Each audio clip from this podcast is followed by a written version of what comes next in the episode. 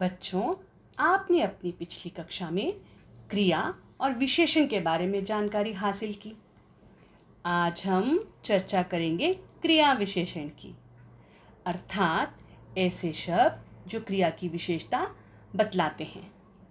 जैसे, सोहन सुंदर लिखता है, गौरव यहाँ रहता है, संगीता प्रतिदिन पढ़ती है, इन वाक्यों में सुंदर यहाँ और प्रतिदिन शब्द क्रिया की विशेषता बतला रहे हैं।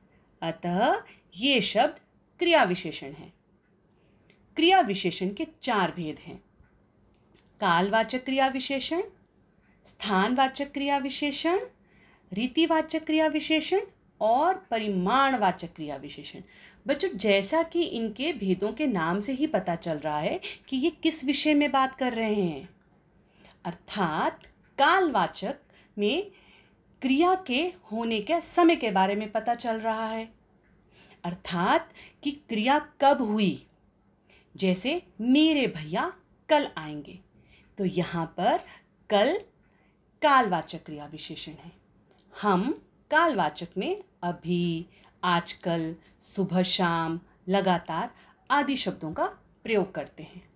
इसी प्रकार से दूसरा भेद है स्थानवाचक क्रिया विशेषण जो क्रिया के होने के स्थान का बोध करा रहा है। जैसे मेहमानों को भीतर बिठाइए, यहाँ भीतर शब्द स्थान के बारे में बता रहा है। तो ये हुआ स्थानवाचक क्रिया विशेषण और हम यहाँ, वहाँ, पास, दूर, आगे, पीछे जैसे शब्दों का प्रयोग स्थानवाचक क्रिया विशेषण में करते हैं। तीसरा भेद है रीतिवाचक क्रिया विशेषण जिसमें क्रिया के होने के ढंग या तरीके का पता चलता है।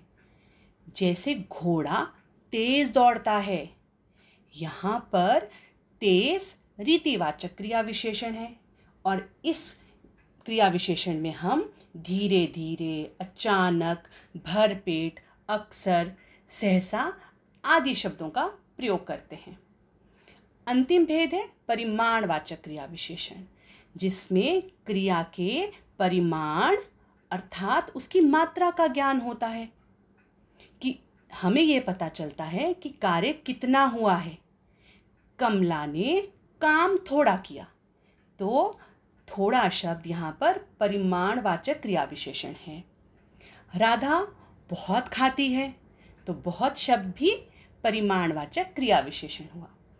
इस क्रिया विशेषण में हम कम, ज़्यादा, थोड़ा, अधिक, काफ़ी, इतना, उतना, खूब आदि शब्दों का प्रयोग करते हैं।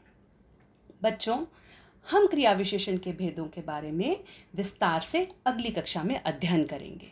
तब तक आप क्रिया विशेषण के विभिन्न भेदों के तीन तीन शब्दों से एक कहानी का निर्माण कीजिए। और अगली कक्षा में हम उस पर चर्चा करेंगे। धन्यवाद।